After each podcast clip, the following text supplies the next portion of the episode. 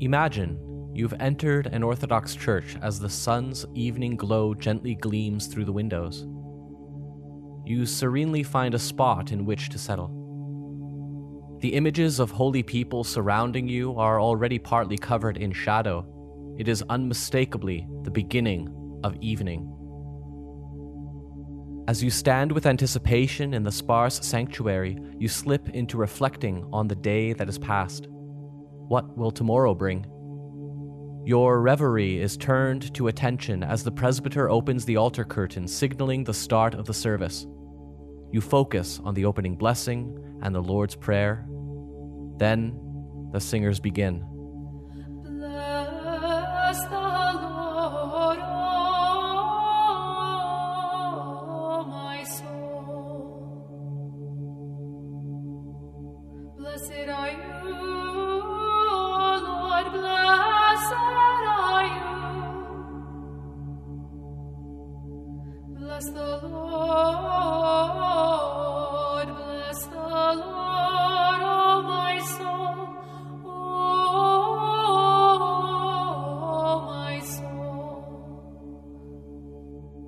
As the singers continue to sing, you ask yourself, what are they singing? Who wrote this? Where does it come from? What does it all mean? Welcome to Enacting the Kingdom, a podcast about liturgical worship. My name is Father Yuri Hladio, and I'm an Orthodox Christian priest with a lifelong desire to keep learning. I'm joined by my teacher and friend, Father Geoffrey Ready. Father Geoffrey holds a doctorate in liturgical theology and is the co director of the Orthodox School of Theology at the University of Toronto. In our first season, we're learning about Vespers, the evening worship service of the Orthodox Church. We originally recorded today's episode as a recap of our series on Psalm 103. However, we thought this would work much better as an introduction to the themes and concepts that we're going to discuss. Let's just jump right in. Yeah, so in terms of biblical context, Psalm 103 is obviously a psalm, which is from the book of Psalms in the Old Testament.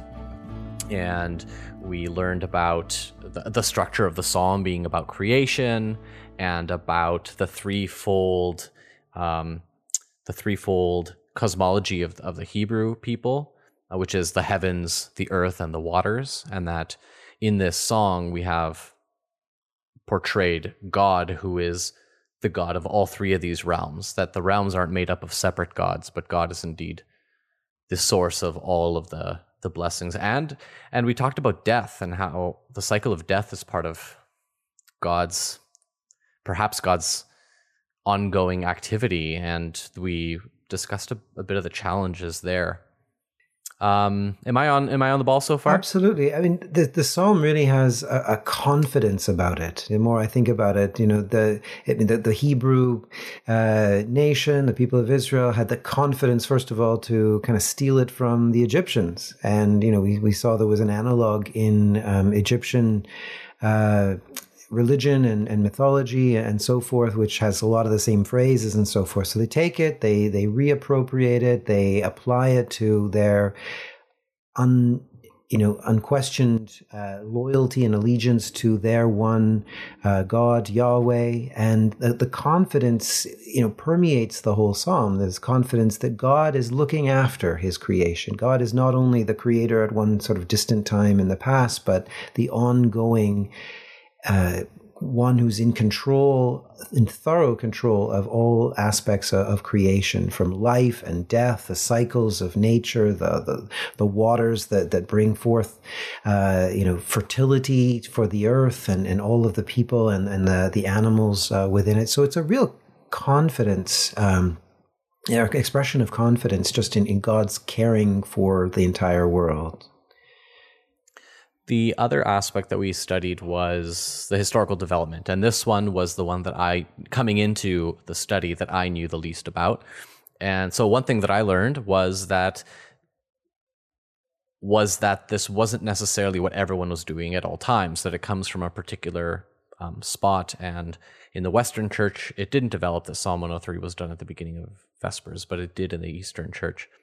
And another thing that I learned was that there aren't direct there is not direct evidence that this is what was happening let's say in jewish synagogues or the temple or, or anything like that that sometimes we can as orthodox christians overblow the connections of our worship with jewish worship uh, simply because if i understand correctly and you can speak a bit more to this there just isn't as much direct evidence to actually make those claims positively yeah, we, we just don't know. Um, and there was such variety of, of liturgical um, expression, both in, in the, the Jewish church before uh, the first century, as well as in the, the early Christian church. And uh, the earliest kind of evidence that we have for Psalm 103 being you know, the psalm of, of Vespers and so forth is relatively, you know, late. Um, and, uh, you know, it, it has become such a firm part of our, our experience that you know maybe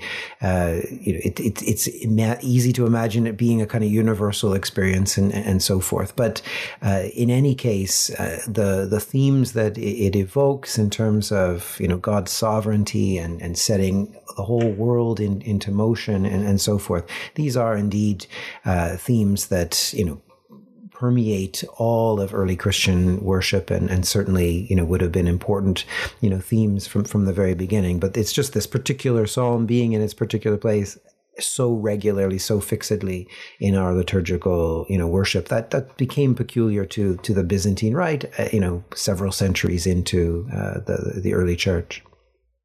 Mm. The other aspect we studied was the kind of narrative purpose it serves in the in the actual liturgy of Vespers.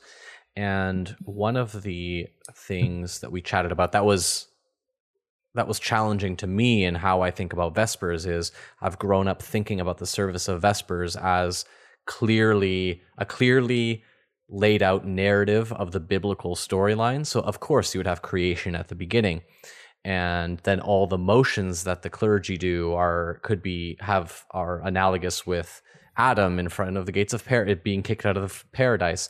And I think you challenged a bit of that um, as some of that thinking comes from kind of 18th century um, Russian writers. And so, so trying me trying to rethink the the purpose of Psalm 103 where it is, um, it was it was definitely a little bit of a challenge there. Yeah, I think in a way it relates to maybe a misapprehension of of what we mean when we talk about the kind of narrative structure of I mean, both the scriptures, but I mean certainly here uh, uh of liturgy, and we think maybe sometimes, well, that we're going to have a play, you know, put on for us, and there's going to be a story that kind of starts in a certain place and develops, and you know has plot conflicts and that need to be resolved and then finally some sort of denouement you know in the way that you know a classic story uh, uh, unfolds. But the, the narrative of, of liturgy doesn't necessarily function on on, on that level.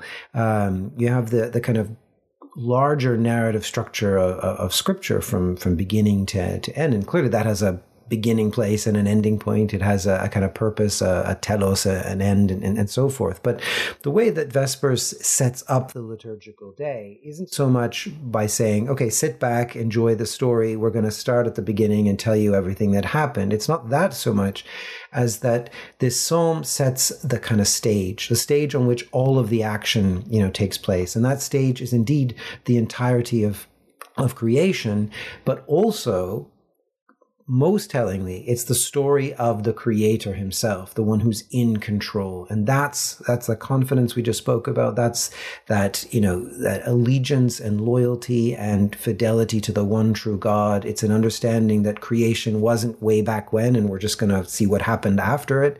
We are experiencing it now. And the, the, the way we start and enter into the liturgical day is to enter into that backdrop and that's what the psalm you know kind of sets for us. And it's it's it's a psalm of, of, of trust and confidence. And you know at one point i think i mentioned that you know in the vigil service which starts with vespers ends you know, with Matins in the first hour, one of the last prayers that we have kind of returns to the same idea, the, the God who, who, who sees all of creation, who looks after all of creation. And so part of our experience narratively, you know, in embodying the, the liturgical story and so forth is to come to understand that we need also to trust in in God. And you know, our responsibility isn't to look, you know, to be the sovereign of creation, but to enter into relationship with the one who is sovereign and to you know, to place ourselves in the right relationship with him by repentance, by turning away from from our sinfulness, which this psalm even evokes. We said that at the end, you know, that it refers to,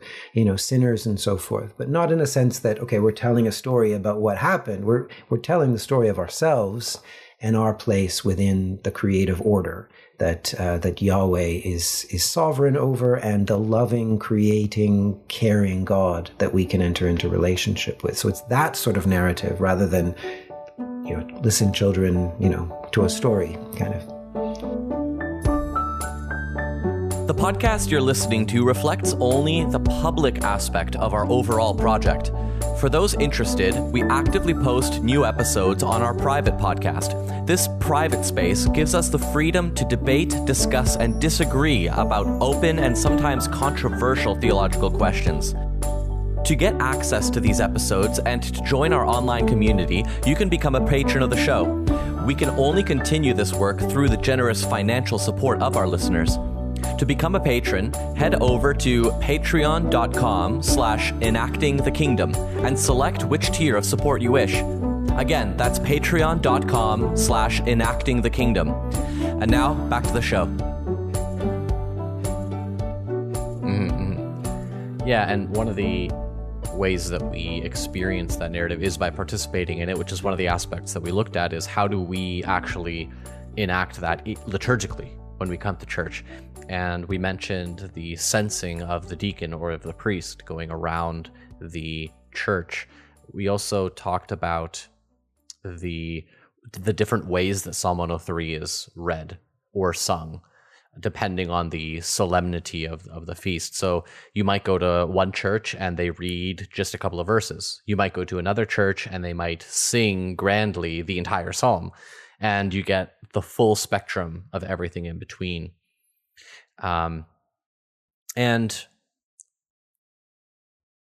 yeah, I'm not sure if there's anything you want to add there. Yeah, I mean, one of the interesting uh, practices, uh, and certainly this was the you know the hallmark of you know, what we referred to as kind of more cathedral practice in the in the, in middle Byzantine period and so forth. Eventually, there's this kind of fusion of cathedral and monastic practice, but in the the kind of cathedral or parish rite, uh, it was the hallmark was singing and also antiphonal singing and refrains and so forth. And I think one of the most telling things is to go back and find what are the things that get sung as a refrain here, you know, because it kind of hints at you know, you know, if you're writing a magazine article, you these are the quotes you pull out to the side, or right. you put in some sort of text box and you know, larger font and nice color and everything. So, what are you really trying to highlight?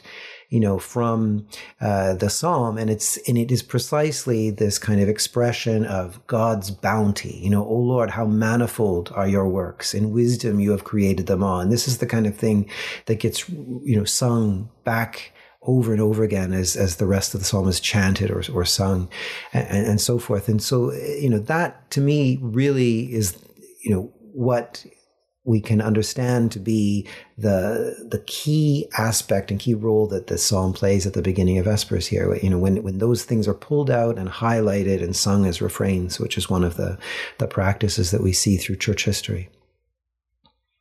The last aspect that we looked at was that of enacting the kingdom. That's the title we give to that section. And and what that aspect tries to look at is how does us participating and singing and experiencing Psalm 103 at the beginning of Vespers actually do for you outside of church? Does this actually affect your life outside of church? And we assume that it does. So we ask the question in what way should it be affecting your life outside of church?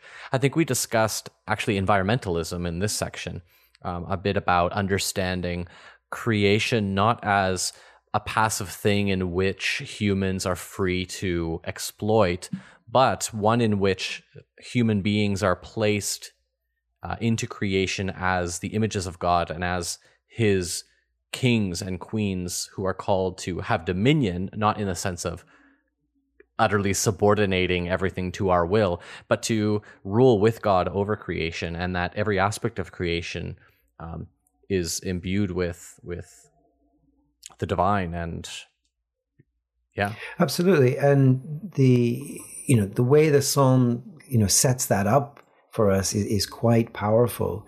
Uh, you know you have the Yahweh, the creator God, responsible for all and caring for all and, and, and just lying behind the entire array of creatures and in all the things which populate, you know, creation. But in the midst of that, there is this activity, right? There's the activity of, you know, of the animals, but most, uh, you know, foremost, it's this kind of activity of, of human beings who take from, you know, this ongoing creation and form things and shape things. And we referred to, you know, specifically the kind of even the sacramental crafting of things like bread and wine and, and so forth that come out of the goodness of creation, but they are, they are partly the responsibility of human beings to, to kind of form. Right. So our role uh, is first of all to acknowledge you know, this wasn't all just set up at one time and place in the distant past. And now, you know, as you say, it's there to, for exploitation and maybe we'll do it right. Maybe we will do it wrong. But it's actually by, by getting involved in the stuff of creation is to be involved with the creator, right? Uh, because the, because God is continuing to create and interact with his creation, not just some cosmic watch maker that sets the think device in motion and now we see how it, it works or he's testing us seeing how we're going to work out no he is ongoing you know providing all of the stuff that that we need for life and by our getting mucking in and getting involved and organizing and shaping and forming almost like sub creators you know it's a phrase that uh, kind of evokes C.S. Lewis and J.R.R. Tolkien and that kind of whole notion of, of the way human beings are empowered to to almost be agents of creation themselves under God's sovereignty. Well, to do that me implies a deep relationship with the creator himself. To do it properly means to abide by the will of the creator and to shape our lives, you know, in, into ones that, that match that, which is to be in the image of the creator, right? So it's an exciting psalm, the way it depicts the whole of life as this you know, wonderfully creative, positive project with, with a purpose. And that purpose is to give glory, you know, to God. You know, O Lord, how manifold are your works. In wisdom you have made them all. And that expression of joy and confidence in creation is, is powerful. And we should take that into our politics, into our socio-political realm and so forth. Because I think, as we said before, that, you know, there's on the one side, the very negative environmentalism that exists out there, this kind of dismal view. The whole world is collapsing, you know, and unless we do something quite drastic, it's over, you know, that there's nobody looking after us, right? We, we wouldn't have that view because we have this view of God as ongoing creator. But neither do we take an opposite extreme, which a lot of Christians have done in the past, of saying, well, it's, you know, God created it, therefore we can do what we like with it, and, and so forth. So the, the Orthodox Christian view, shaped by this psalm, is, is quite a, a balanced, nuanced, you know, central, you know, middle path uh, vision, where, which is confident yet caring, you know, and that's where uh, this psalm points us. Thanks so much for listening to another episode of Enacting the Kingdom. For bonus episodes and content, or if you'd simply like to see this show continue, consider becoming a patron at patreon.com slash enacting the kingdom. See you next time.